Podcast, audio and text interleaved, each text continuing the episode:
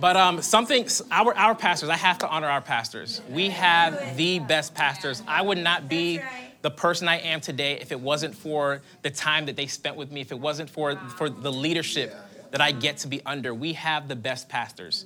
And since day one, they've taken this time to set this time apart so we can just be intentional about leadership development. And that's something that we get to do every single Wednesday. And this is not just for the staff team. This is for the entire team. This is for all of us. These are things, these are principles and that you're gonna get, they're gonna teach you how to be a better accountant if that's what you do. It's gonna teach you how to be a better business owner. It's gonna teach you how to be a better cashier at the local grocery store. Whatever it is that you do, there's some principles, some leadership principles. There's some goal that you guys can take. So I want you guys to pull out your notebooks because this is gonna be good. A couple days ago, we had Pastor Charlotte Gamble with us. And if you've been in our church for a while, you're familiar with Pastor Charlotte. She is family. She is our auntie from across the pond. Her and her husband, Steve, lead an amazing church in the UK. And every time she comes, we are all better because of it. We are all better because of it. So I really want you guys to lean in. This is a portion of what she shared on Monday. And Pastor Earl said, hey, the entire church needs to hear this. So it's really, really good. I want you to lean in for sure. And I want you to send this to your friends as well. Whether it's the audio podcast or whether it's your notes, send it to your friends, send it to your teams, because this is a game changer. Check it out. All right.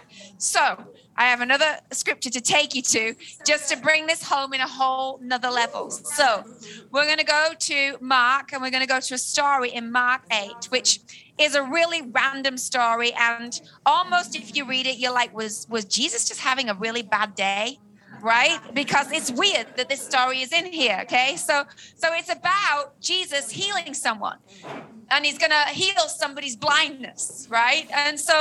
And so we know that Jesus could heal someone's blindness with a word. He could say, blind eye be open, and walk off, and it was open, right? This was not a big deal for him. He did this all the time. And so it wasn't like, ooh, I've never seen one of these before. He'd seen them many times over.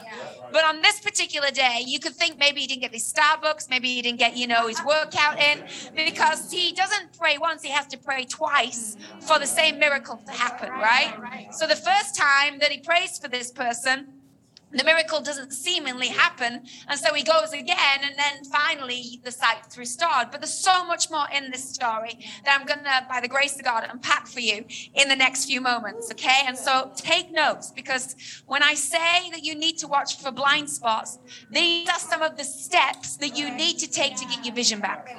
Okay, so if something's blindsided you or something is about to, and you're journeying something, these are some of the steps that you're going to have to take, because it's not always fixed with a word.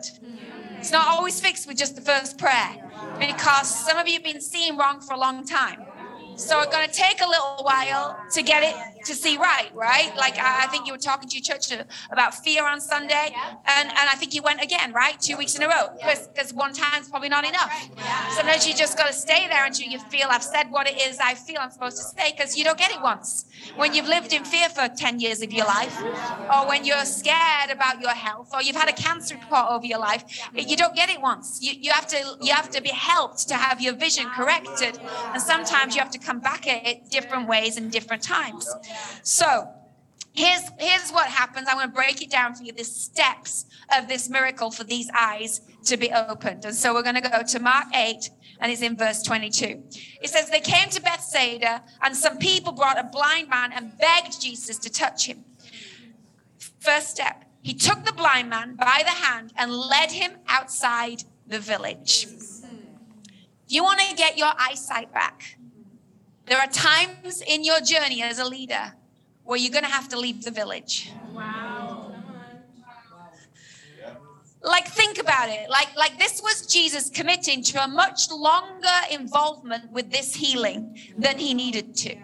Like, he could have just said something and moved on, but he didn't. Instead, the blind guy who doesn't know him, who's been led all his life by the people in his town, who they have become his eyes, right? Because he can't see. And so the people in his town have shaped how he sees his world. And so Jesus says, I'm going to take your hand and you're going to come with me, which means, first of all, he has to trust to take a hand that he's not ever taken before when he can't even see for himself. And second of all, we're not just going to go around the corner, we're going to leave the village. Yeah. Now, the reason why he had to take him outside the village, I believe, is because that place where he resided was called Bethsaida. And in Matthew 11, verse 21, we hear these words in scripture that says, woe to you, Bethsaida, because if the miracles that were done in your place had been done in another, there would not be the level of unbelief and rebellion. Wow. So we know about this place that he's living in, right? That these people are not people that really believe. They're quite rebellious. They don't follow through. And so their noise, their words have been how he sees for all his life. So their deafening sound has become his defining sight. And there are times when you as a leader need to get your sight back, and you're going to sense that God is saying, you have to leave your village. Like I'm saying, I don't know who it is in here today, but I'm saying to somebody in here, you're in a company of people outside of this room, and when you're with them, the conversation is not edifying to this room.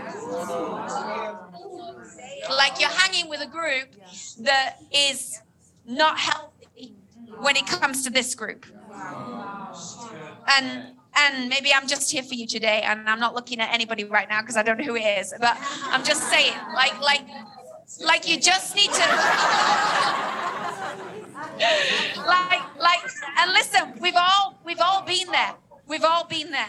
Like, there are friends, there are mates, but they're like, man, do you really, it's a bit extra, and it's a bit too much, and if I were you, I would buy into it all the way, and, nothing, you know what I'm saying? Like it becomes a conversation that's beginning to deteriorate your sight, so when you show up in the huddle, you're a little bit more at the back than you used to be, you're a little bit, chilled about it, and it's beginning to affect your behavior, so you're asking God to open your eyes, but God's like, no, I need you to leave the village. Wow.